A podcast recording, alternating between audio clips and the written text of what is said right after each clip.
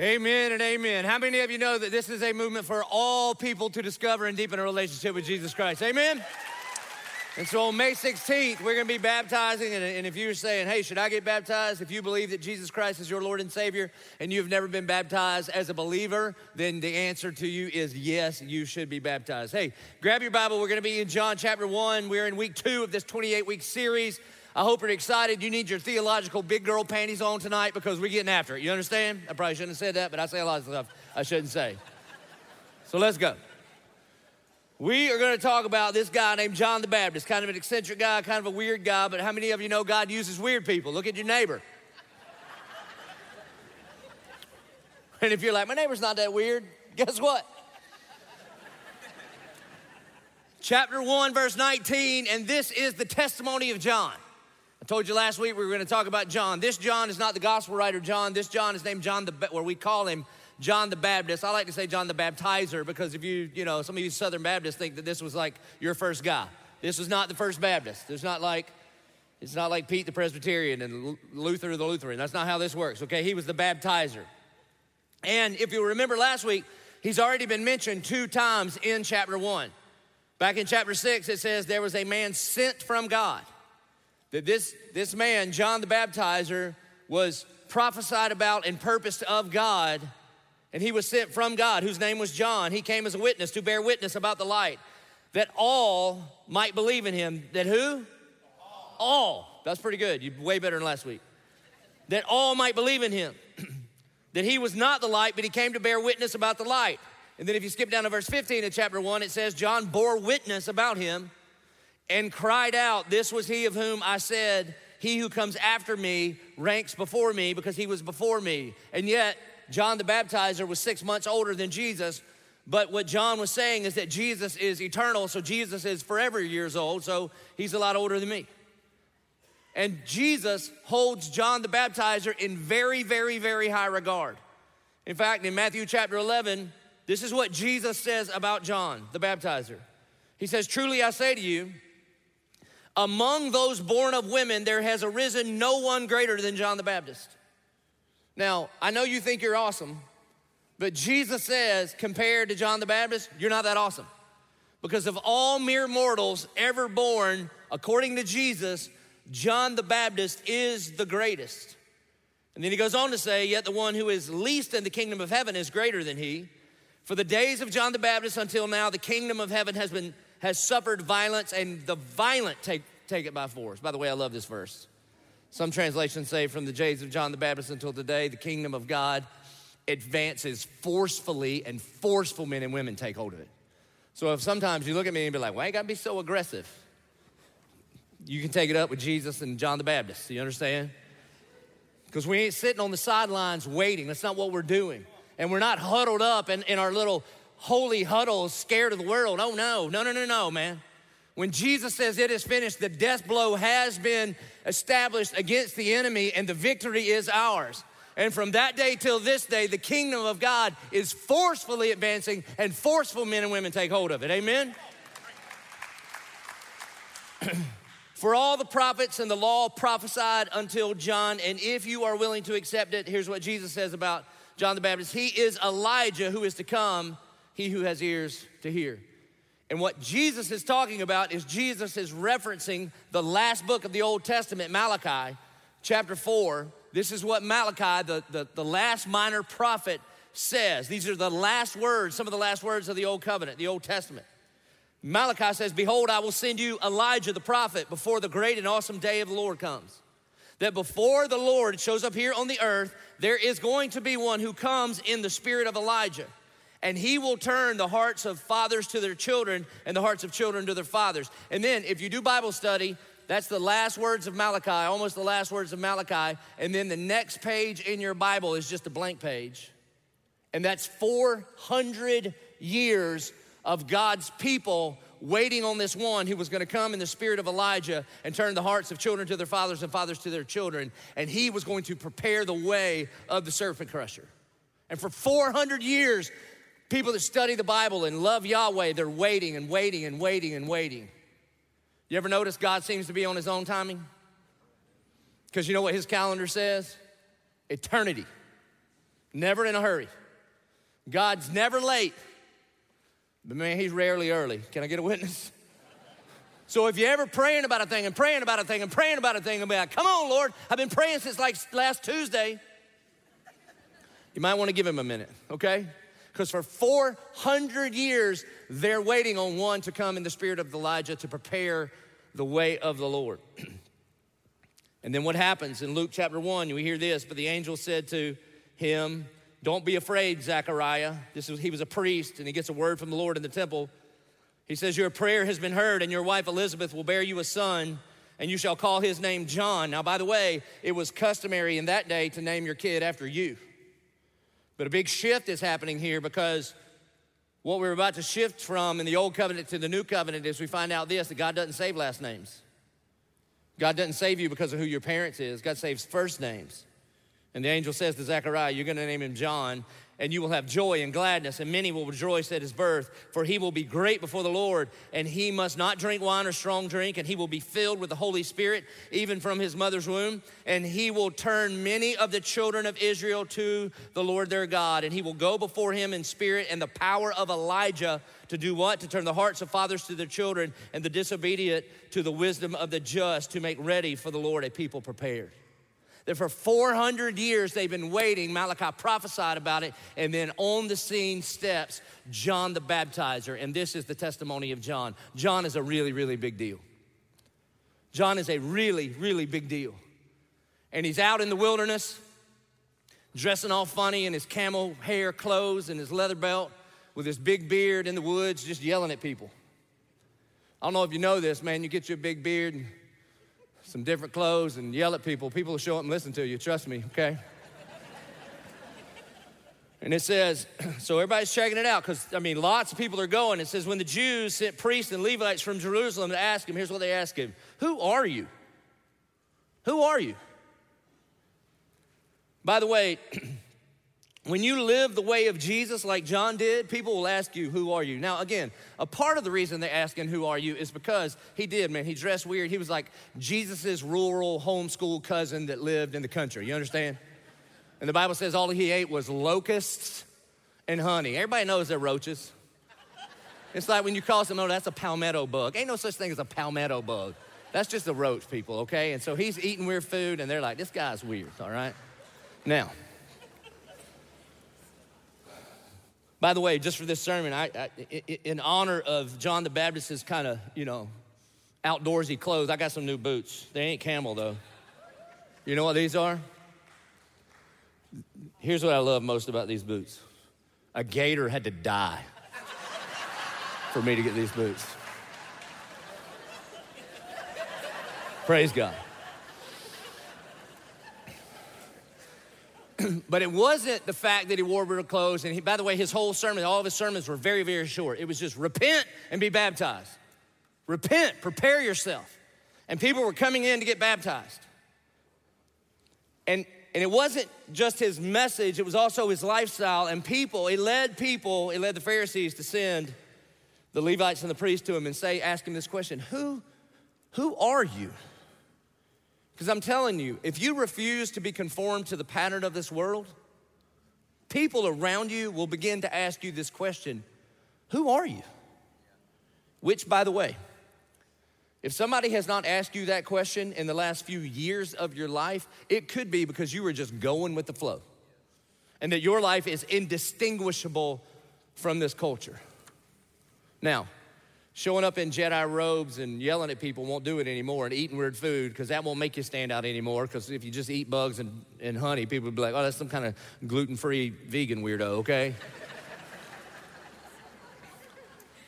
According to the scriptures, let me give you four ways to lead people that you work with and live with and go to school with to, to, that will lead them to ask you this question Who are you? You want to be radically different in this world? It ain't the bumper stickers you put on your car, it's the way we live. Here's one power.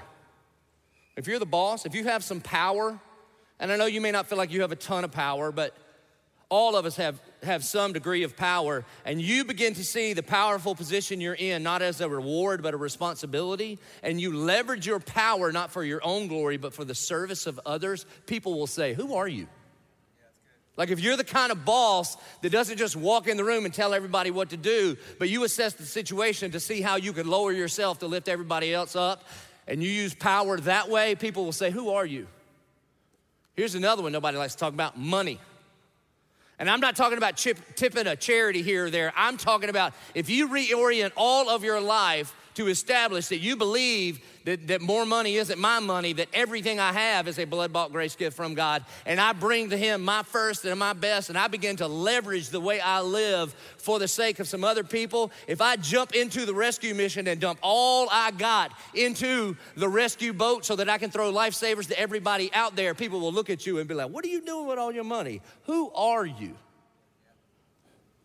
Another one is this you want to change the world? Paul says, from a jail cell to the city of Philippi, he says this do everything without complaining or arguing. Let's just stop right there. The Greek for that, you know what the Greek word for complaining and arguing is? Twitter. he says, do everything without complaining or arguing. So, which leads me to encourage you the next time you feel the need to complain, just see if it falls in the everything category. And if it does, then the Bible says don't. He says, do everything without complaining or arguing, so that you might shine like stars in a crooked and depraved generation. Here's what this means, man.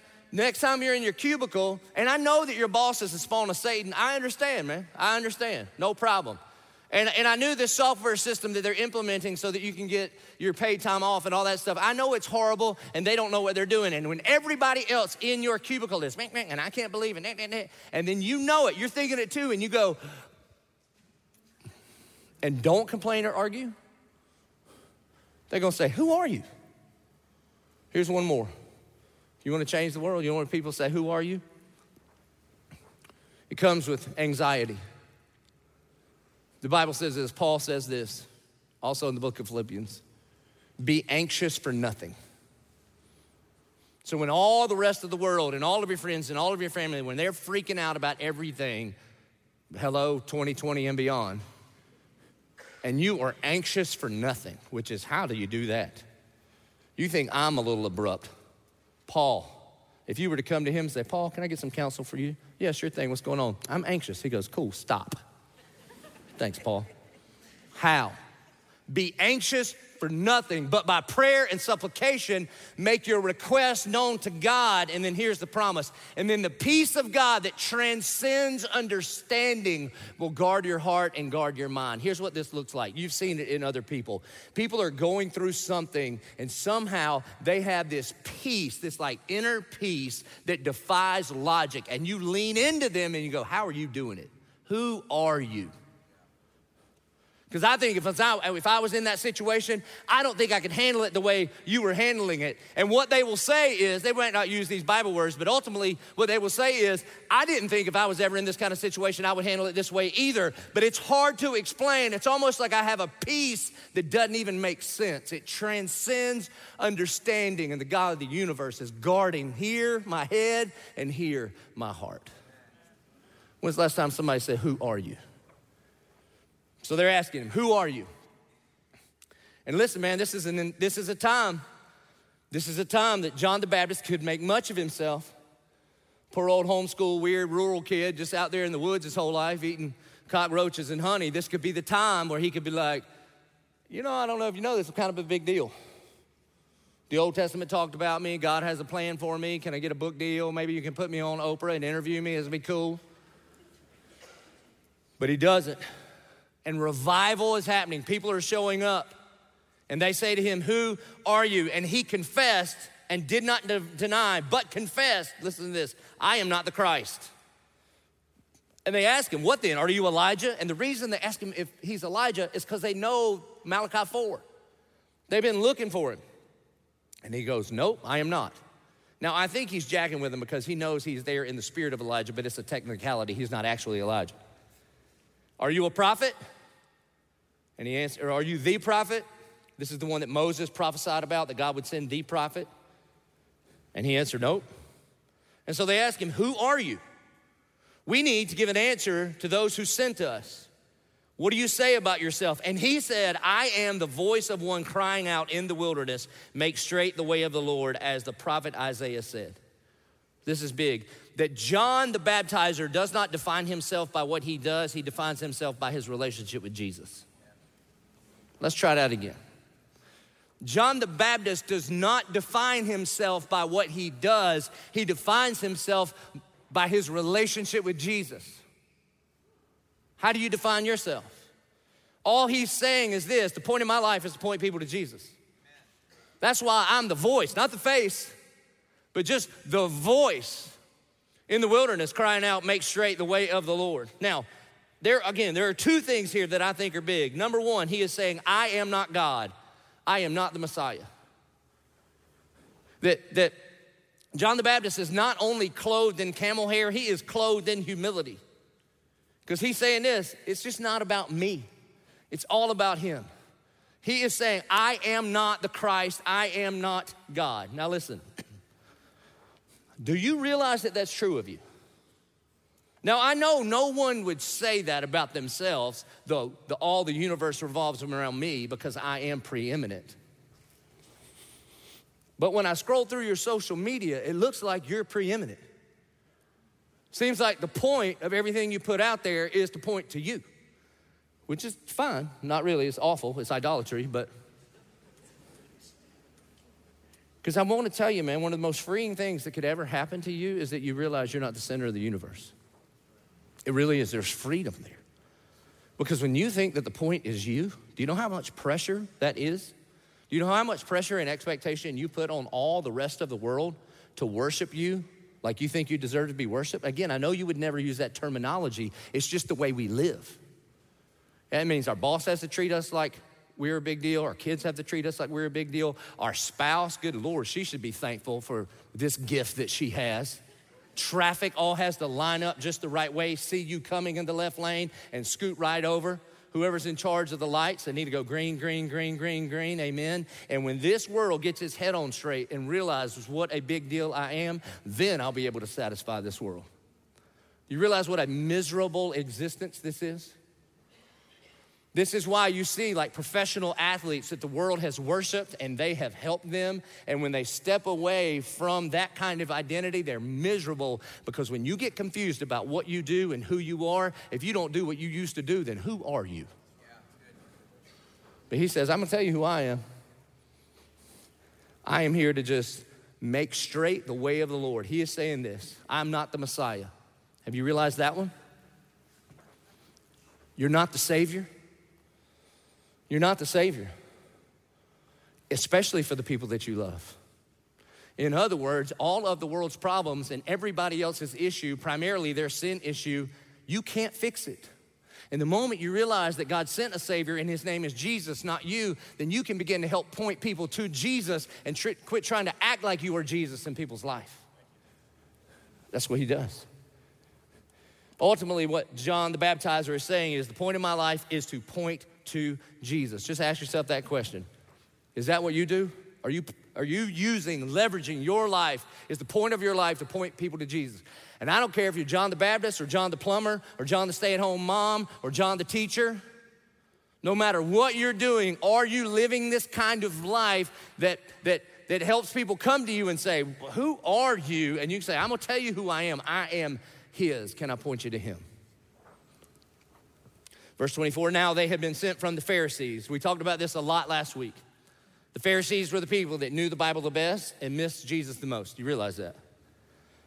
Because they fell in love with the rules and they missed out on a relationship with Him. Verse 25, and they asked him, then, then why are you baptizing? If you are neither the Christ, nor Elijah, nor the prophet, and John answered them, I baptize with water, but among you stands one you do not know, even he who comes after me, the strap of whose sandal I am not worthy to untie. These things took place in Bethany across the Jordan where John was baptizing. Here's what John is saying. You see, um, when you were growing up, if you were a student, you didn't pick a school, you picked a teacher. You would follow a rabbi. And the rabbi would invite students to follow him around and do everything that he did. And you weren't just learning what he learned, you were trying to become who he is. And the servants did everything that the, that the slaves did, except one thing is that the students did not have to wash the master's feet because that job was so low, so low, that they didn't have to do that. By the way, how many of you hate feet? I mean, even like nice, pedicured, they're nasty, man. Let's just be honest. Especially right now, this time of year is the worst because it was cold in winter and it ain't tan yet, but you think you can wear the flip flop and you're like, come on, man, put them sausages up. That's nasty. Get you a tan on it or something first. Get away from me. And you think you think some 21st century Jacksonville feet are nasty. Think about you some first century. You seen the Jesus movies? All that beach, no ocean, you know what I'm talking about? They just walking around in all that sand. There was no paved roads. There was animals just walking. You know what animals do? And then you walk right behind that. And then somebody rolling up and you're gonna get down there and take their sandals off and wash their feet. I mean, there's stuff under them toenails that ain't on the periodic chart. You understand? You'd be like, come on. And what John is saying here, this whole untie the sandal, he's like, all right, there are the students, and then there are the doulos is the word. There's the slaves. I go, I go right under that. And what he's saying is, I am here to baptize with water. And my baptism, here's what he's saying my baptism with water is just a picture, man. And by the way, Jewish people didn't get baptized. The reason people would baptize, the reason they would baptize people during this day, they would only baptize those dirty Gentiles that were converting to Judaism. But what John is calling people to do, the nice, clean cut, well dressed, moral, vote, pay their taxes people, the good Jewish, memorize their Bible, obey the Sabbath, don't eat pork people. Those people that go to the synagogue, obey all the rules people, he's saying you need to get washed too.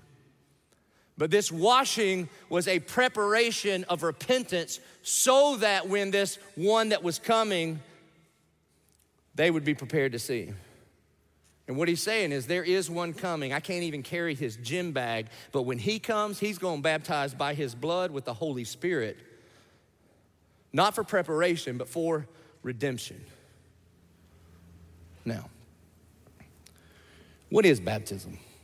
You see these baptism videos all the, all the time, and, and, and a lot of people have different ideas of it based on your tradition. And I'm not trying to knock anybody's tradition, there's, there's really good traditions about baptism, but if you look in Romans chapter 6, the Bible talks about why we are to get baptized and what baptism is. In Romans chapter 6, verse 3, Paul says this Do you not know that all of us who have been baptized into Christ Jesus were baptized into his death? We were buried, therefore, with him by baptism into death, in order that, just as Christ was raised from the dead by the glory of the Father, we too might walk in newness of life. So here, here's what the Bible says about, about baptism that baptism is an outward and visible symbol that we have already been immersed in Jesus Christ. The word baptize in the English is transliterated from the Greek word, which is baptizo. Baptizo simply means to dip, dunk, or submerge. That's what it is. In fact, it was a, it was a, um, it was a cooking term.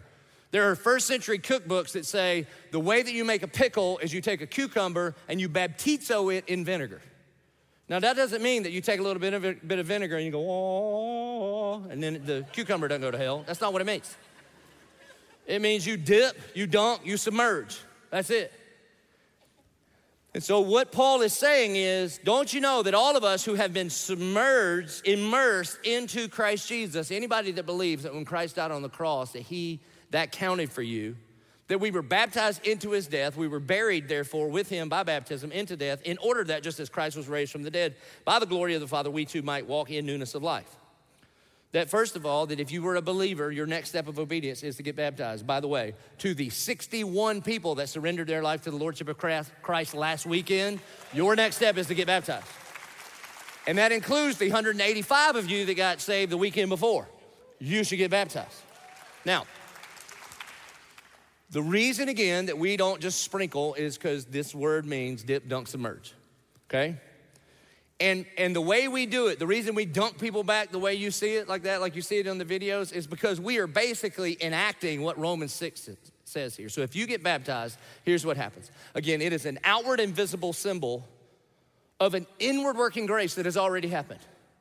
It is a picture and a declaration to the world of a relationship that you have. It's very similar to a wedding band. See, I have this wedding band here. And the reason I wear this wedding band it is it is an outward and visible symbol to a personal relationship that I have with Gretchen, okay? And if I take my wedding ring off, that doesn't mean I'm not married. If I never put it on, that does not mean I'm not married. And if you put my wedding ring on, it does not mean that you are now married to my wife. You wish, sucker, but I'd kill you. You understand? so it's not the wedding ring that establishes the relationship, it's the wedding ring that just points to that relationship. That's what baptism is. It's an outward declaration that Jesus Christ is my Lord and Savior. And so, if you if you get baptized, you walk out in the water. The next one we're doing is at the beach in May. You should be there.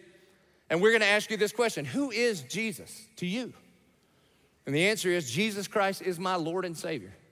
And then, as we have been instructed in Matthew 28, some of the pastors and elders and and honestly, if, if, if, like your friend led you to Jesus, you can come on out and you can be the dunker. We're cool with that. And we will say some version of, upon your public confession of Jesus Christ as your Lord and Savior, I baptize you, my Christian brother, in the name of the Father and the Son and the Holy Spirit. And then we grab you, and with great violence, and regardless of the surf report, every time we do baptism, man, the Lord just says erupt. And I mean, waves are crushing you in the head. And you've already been baptized like six times before you make it out to get baptized. That's how it goes. and then we, we bury you with Christ. That's what that's a picture of. You don't have to do the stuff you used to do because the old you is dead.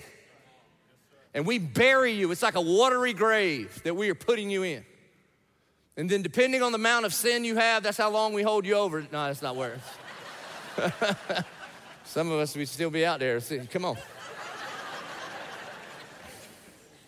And then the best part is it's a picture of the Spirit of God by the, by the blood of Jesus washing away your sin. And then, and then we resurrect you to a newness of life.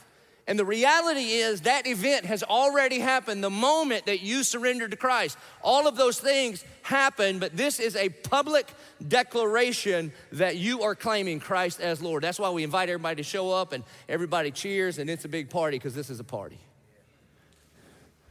and you ask, Should I get baptized? If you've never been baptized as a believer, the answer is yes, you should get baptized. And I know, I know like Eleven22 is like half Southern Baptist and half Catholic and half I ain't never been to church. And I know the math doesn't make sense, but whatever. That's just how it is, okay? And so some of you, some of you like youth group kids, you've been baptized like 15 times every week. Every time you go to camp, like I need to do it, make sure it takes, all right? if you've surrendered your life to Christ, one and done is fine all right?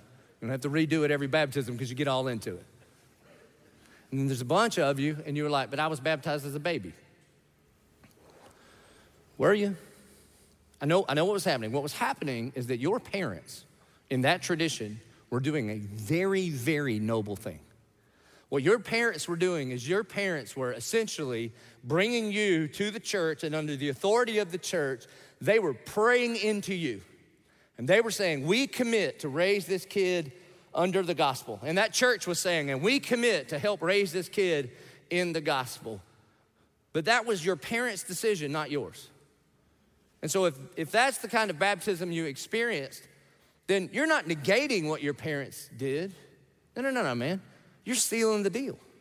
Essentially, you're saying, Thank you so much for loving me enough to pray those kind of prayers over me. And I've got good news. Your prayer has been answered. I am ready to confess Jesus Christ as my Lord and Savior and be, and, and be buried with him in death and be resurrected with him in the newness of life. So you should take the plunge. And so this is what John the Baptist is doing. He is out in the water baptizing. And then in verse 28, it says this.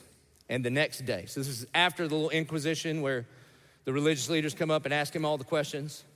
And then the next day, John the Baptizer saw Jesus coming toward him. And he said, but we just sang it Behold, behold is not a casual word in Greek.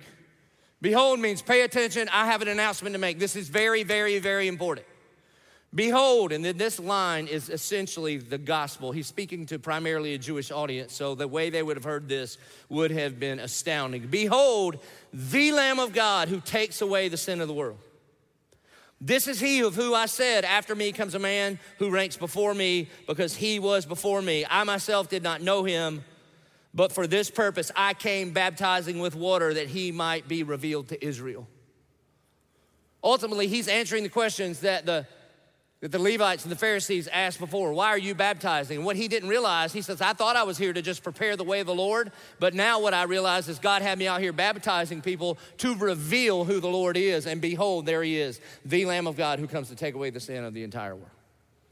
Now, every person that grew up in Hebrew Sunday school, the moment they heard this word, their mind goes all over the Old Testament, all over the Old Covenant. Because if you've been doing Bible study with us at all, you realize the point of this whole book ain't you, it's Jesus. He's on every page. And so, maybe their minds go back to Genesis chapter 3. That in Genesis chapter 1, God creates everything. In Genesis chapter 2, we get a, we get a detailed account of God's personal relationship with Adam and Eve. In Genesis chapter 3, we find out that Adam and Eve reject God, both through rebellion and religion, by the way. God says, be fruitful and multiply. God says, whatever you do, don't eat from that tree, it'll kill you. I love you enough to warn you, don't do that. And essentially, what Adam and Eve, after being tricked by the enemy, say, forget you, God, we don't need you, we got this. Because what the enemy always wants us to do is question the work of God, the will of God, the word of God, and the worth of God. And Adam and Eve sin, and sin fractures everything and they run and they hide, and God chases them down. And He says, Where are you? And they said, We're naked and afraid, afraid we're ashamed. The very first religion starts, they sew fig leaves to cover over their own sinfulness and shamefulness. You realize that? That is works based righteousness. It will not work, and it is by definition self righteous. And then God curses the man, the woman, and all of creation because he is a just judge and all sin must be judged. And in chapter 3, verse 21, the Bible says, And the Lord made for Adam and for his wife garments of skins and clothed them. And for the very first time in human history, blood was shed for the covering of sin. Maybe when he says, Behold, the Lamb of God who comes to take away the sin of the world, maybe their minds went to this animal's blood being shed for the making of garments and the covering of the shame of Adam and Eve. Their mind for sure went to the Passover. Every year, every little good Jewish family, every year, would celebrate the Passover. The Passover harkens all the way back to the book of Exodus when God hears the cry of his people and he goes to Moses, an unlikely leader, and he says, Moses, I got a plan for you. Moses, like, I don't think I have the skill set to do what you're gonna do. And he goes, Don't worry about it, I'm with you. I want you to go to Pharaoh, the most powerful man on the planet who thinks he is a God, and I want you to tell him that I am that I am sent you and he goes, Well, what do I say? You tell him, Let my people go. And so he goes 10 times, 10 times. How gracious, how patient is our Lord? 10 times he warns them. How many of you do that at the house? I'm gonna tell you 10 times. Because, no, 10 times. And ultimately, if you go through the text, what God is doing is God is defeating every little g God that Egypt had like the frog god and the blood god and the sun god. He's the gnat god. He's whipping them all. And then he gets to the 10th plague. And he says, Moses, you go tell my people, go get a perfect, spotless lamb without blemish. And you shed the blood of the lamb and you put that blood on the doorpost of your house because tonight an angel of death is coming through Egypt. And this is called the plague of the firstborn. And anyone that has the blood of the Lamb on the doorpost of the house, that angel of death will pass over. That's why we call it the Passover. And so all the dads, they go home to their families and they're, like, hey, come here, kids, come here. Hey, listen, son, junior, we need to go get a lamb, a perfect, spotless lamb.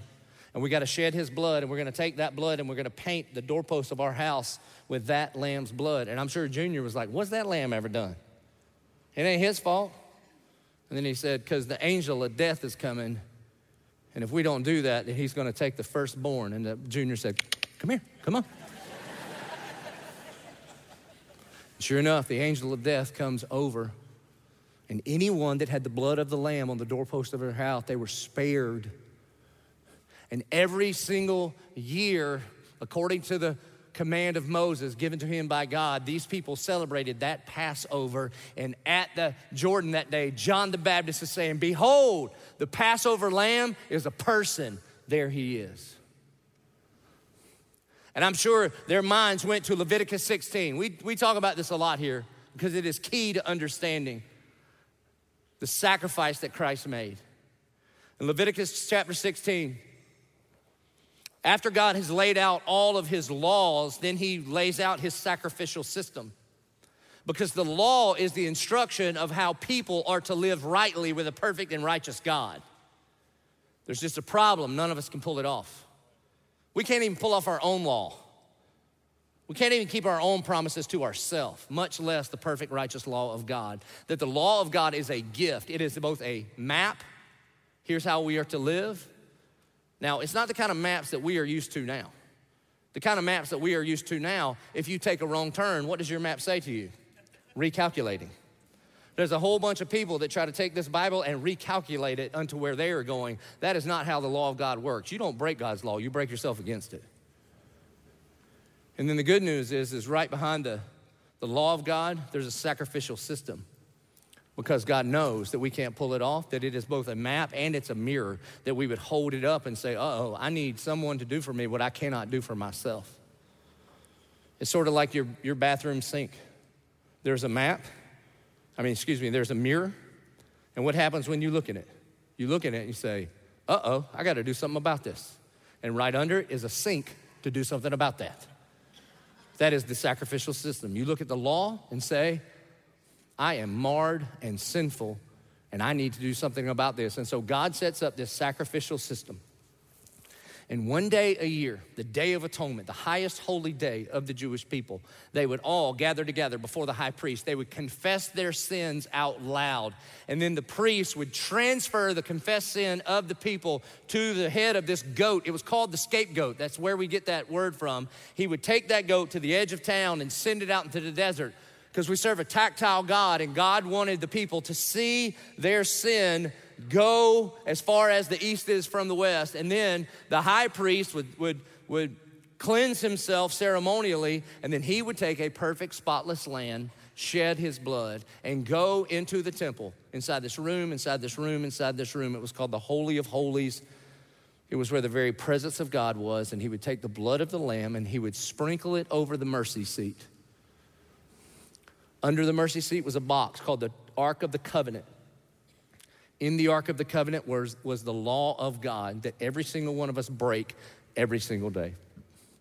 And the idea here is that when God would look down on his people, he didn't see the broken law because they were covered by the blood of a lamb.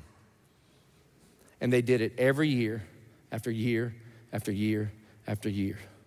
Another lamb was slain to cover the sin of the Jewish people until next year. And then, John the baptizer says, Behold, behold, behold, there he is. The lamb, not another lamb. The lamb of God, not of you. You don't go and purchase this. God sent this lamb. The lamb of God who comes to take away, not cover over, but to take away the sin of the world, not just our little tribe or 12 tribes over here in the Middle East, but there he is. Behold, the Lamb of God who comes to take away the sin of the entire world. I think when he says that, people think about Genesis 3 and the Passover lamb and the Day of Atonement. And then maybe also they go to Isaiah 53. Some people call Isaiah 53 the fifth gospel, which is crazy because it was written about 600 years before Jesus ever walked on the earth. But this prophet of God, Isaiah, says these words about Jesus Surely he has borne our griefs and carried our sorrows. Yet we esteemed him stricken, smitten by God, and afflicted. He is prophesying about the death and resurrection of Jesus. But he was pierced for our transgressions. By the way, crucifixion won't be invented for 300 more years by the Persians, by the way. And yet, 300 years before it's even invented by the Persians, Isaiah says, He, this Messiah, this this Christ that was to come, he will be pierced for our transgressions. He was crushed for our iniquities. Upon him was the chastisement that brought us peace, and with his wounds we are healed. All we, like sheep, have gone astray. Anybody testify there? All we, not all y'all, Not all y'all sinners better tighten up. No, no, no. Isaiah, a prophet of God, says, you know what we all have in common? All of us, like sheep, have this tendency that we're prone to wonder, Lord, I feel it, prone to leave the God I love. All we, like sheep, have gone astray, and we have turned everyone to his own way, and the Lord has laid on him the iniquity of us all. He was oppressed, he was afflicted, yet he opened not his mouth. And then listen, like a lamb that is led to the slaughter, like a sheep that is before its shears is silent, so he opened not his mouth. And I think John the Baptizer is saying, There he is, man. This prophecy is a person, and he's walking into the water. By oppression and judgment, he was taken away.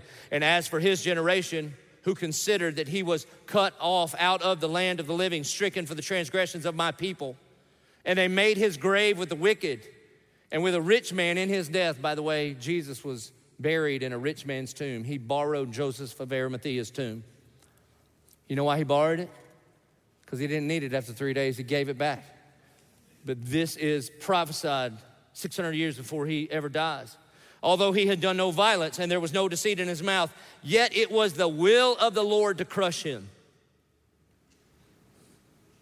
That Christ dying in our place was God's plan from before the beginning that the Lamb of God that had come to shed his blood for the forgiveness of sin was not God's response to our sin, and it was not God's response to the enemy, but the execution of God's Son was the execution of God's plan.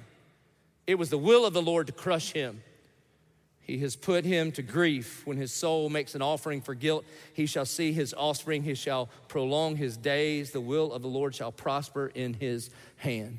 Out of the anguish of his mouth he shall see and be satisfied. By his knowledge shall the righteous one, my servant, make many to be accounted as righteous. Isaiah says this this lamb will be slain, he will be resurrected, he will see people have eternal life, and my righteous servant, by his death, will give righteousness to other people. The way Paul's going to say this later on in 2 Corinthians chapter 5 verse 21 is this that God made him who was without sin to be sin that we might become the righteousness of God. This is what he's saying. Out of the anguish of his soul he shall see and be satisfied by his knowledge shall the righteous one my servant make many to be accounted righteous and he shall bear their iniquities. All of the life of these Jewish people that were standing there at the Jordan in line to get baptized, Jesus says, Stop the press, stop the baptism. Behold, behold, there he is. The one Isaiah talked about, there he is. The Passover lamb, there he is. The sacrificial lamb in Leviticus 16, there he is. The Lamb of God who comes to take away the sin of all people. And then Jesus lives a perfect life. Jesus goes to the cross to die in our place. And on the cross, he pushes up on his nail pierced feet and he says, It is finished. The word is tetelestai, it means paid in full. A part of what he is saying is this John, you're exactly right. By my death on this cross, and three days later, I'm gonna get up out of this grave, the bill has been paid in full. Archaeologists have found in first century banks that when a loan was paid off, they would stamp the word tetelestai on it. Why? Because it had been paid in full. And when Jesus Christ dies on the cross, then his punishment on the cross was for the iniquity of us all. It was paid in full. And John the Baptist is saying, There he is. There he is. And the moment he does this, there's, a, there's an earthquake in Jerusalem. It cracks right through the temple and it rips the curtain that separated where that, the, the blood of that lamb will be sprinkled on the Ark of the Covenant. The only person that could go in there was the high priest. But when Jesus was crucified, that curtain was torn and it was torn from the top to the bottom, which matters. It's not from the bottom to the top like we all do our part to rip our way up. No, no, no. It was like God grabbed that curtain and from top down, He tore that thing. Why? Because the, the penalty had been paid, the bill has been paid in full, and now God's people can be reunited with him through the death of his son, Jesus Christ. John the Baptist is going, There he is. There he is. And John bore witness. Now, John's going to talk about Jesus' baptism. You don't get very much detail here, and I think it's because John goes last and he knows Matthew, Mark, and Luke have already written about it, so he's like, you can read about it there, but he's going to tell us what's going on. And John bore witness I saw the Spirit descend from heaven like a dove, and it remained on him. That's a big deal. Jesus was spirit filled, that the Spirit never left Jesus, it remained on him. And then he says, I myself did not know him, but he who sent me to baptize with water said to me, he on whom you see the Spirit descend and remain, this is he who baptizes with the Holy Spirit. And I have seen and I have borne witness that this is the Son of God. That at the baptism of Jesus, the Godhead is present God the Father, God the Son, and God the Holy Spirit. Matthew describes the baptism of Jesus this way in Matthew 3 16 and following. It says, And when Jesus was baptized, immediately he went up from the water, and behold, the heavens were opened to him and he saw the Spirit of God descending like a dove and coming to rest on him. And behold, a voice from heaven said, This is my beloved Son with whom I am well pleased. That at his baptism, there's God the Father, God the Son, and God the Holy Spirit. I want you to pay attention to what God the Father says about God the Son. Behold, my Son, in whom I am well pleased. Now, let me ask you a question. What ministry has Jesus done so far? Literally, the only thing he has done is semi disobeyed his parents back when he was 12. Remember when they left him at the temple? And Mary was like, You've distressed me. He goes, Why are you looking for me knowing I'm going to be in my father's house? Loose translation, but that's what he's saying. Seems a little snippy. And yet, you know what God the Father does? God looks at his son, his only begotten son. He hasn't healed anybody yet, hadn't gone to the cross, hadn't walked on water, hadn't preached a sermon, hadn't led a Bible study. And he goes, Behold, my son in whom I am well pleased. Let me tell you why this matters. Because in the gospel of Jesus Christ, the verdict comes before the performance. It's the only place that happens. Every other relationship you've ever had in your life, the performance comes first. Listen, if you're dating right now, you are basically, it's performance. And then we'll give you a verdict. At work, it's performance and then we'll, we'll give you a verdict, tell you how you did. I mean, it's what we are trained in. It's the way we think everything works. It's what all religions are based on. All right, give it your best shot. At the end of it, we'll see how it goes. And in the gospel, what we find out is God the Father looks at his son and says, Verdict, behold my son in whom I am well pleased. And from that moment on, Jesus only does the will of his Father. Now, let me remind you of what we talked about last week is this. In verse 12, the Bible says, But to all who did receive him, who believe in his name, he gave the right to become children of God. So, what do you think God says about you if you have received him and you have believed in his name? Some of you could have skipped the previous 53 minutes and 12, 10 seconds, okay? To just hear this.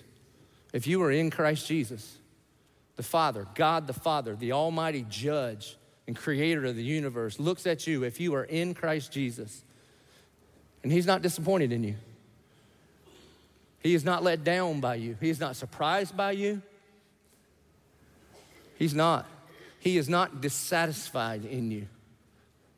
The Bible says this is love, not that we love him, but he loved us and sent his son as the propitiation for our sin. By the way, that seat on the Ark of the Covenant is called the hilasterion, literally is translated the propitiation. It means a payment that satisfies. So that means that if you are in Christ, then Jesus is your propitiation. Jesus is the payment that satisfies, and He paid it in full. Therefore, if Jesus has paid it in full and satisfied the wrath of God and the judgment of God and the law of God, and you are in Christ, then He cannot be dissatisfied in you. Because dissatisfaction has to do with surprise, unmet expectation. God's never been surprised. Church, hear me. If you are in Christ right now, I want you to see the heavens open up. I want you to hear the voice of your heavenly Father saying this about you Behold, my Son, in whom I am well pleased. You see, here's the point John the Baptizer says, Behold, the Lamb of God who takes away the sin of the world. Let me just ask you this Do you know him? Do you know him? Have you ever trusted the Lamb of God to take away your sin? I'm not talking about have you been to church. I'm not talking about you trying to do better and straighten up. That's not what we're talking about. I'm not even talking about have you asked for forgiveness. I'm saying, have you ever trusted the Lamb of God to take away your sin? Have you ever admitted it? I'm a sinner in need of a Savior. Have you ever believed or trusted that when Jesus said to tetelestai on the cross, that it is paid in full, that somehow that counted for you? No matter who you are and what you've done, where you did it, that it counted for you. Have you ever confessed Him as your Lord and Savior? If not, I want to give you the opportunity to do that right now. To, in your own heart, to your own self, say, Behold, for the first time, I realize it. Behold, there he is, the Lamb of God who came to take away the sin of my entire world. Would you bow your head, close your eyes? And if you would say, That's me, that's me. I am ready to confess Jesus as my Lord and Savior. Right where you are, just lift your hand. Say, Father, here I am. Father, here I am. Save me. I trust that when Christ died on the cross, it took away my sin. Our good and gracious Heavenly Father, God, we love you more than anything. And Lord, we thank you that you sent Jesus Christ to shed his blood and that his blood on the cross paid it all. It's paid in full. And Lord, I thank you and I praise you for everyone in here that is in you, that is a follower of you, that has trusted you for salvation. That God, you're not disappointed in us, you're not let down by us, that you delight in us, you sing over your sons and daughters. You dance over your sons and daughters. You say about us, Behold, there he is, there she is, my son, my daughter, in whom I am well pleased. God, not because everything we do is pleasing, but because if we put our faith in Christ, then he has put his righteousness on us. We pray this in Jesus' name. Amen. Church, would you please stand? And we are going to respond. Love to invite you to come and pray. Like I mentioned, that the, the curtain is torn between the people of God and the presence of God. And so, like a child going to their father with a request in the middle of the night, you are invited to come before your heavenly father. And whatever's going on in your world, you cast your cares upon him because he cares for you. And we worship God in our finances by bringing our first and our best. If you're a regular here, you know how to do that. And we're going to join our voices together. And we're going to go old school and sing a hymn, Jesus Paid It All, which is a declaration of the gospel. Jesus paid it all. All to him I owe. Sin has left a crimson stain. He washed it white as snow. Now, if you believe that, if your crimson stain of sin has been washed away, then I want you to sing this like it's the most important thing you've ever said because it is. So let's pray, let's bring, let's sing, let's respond.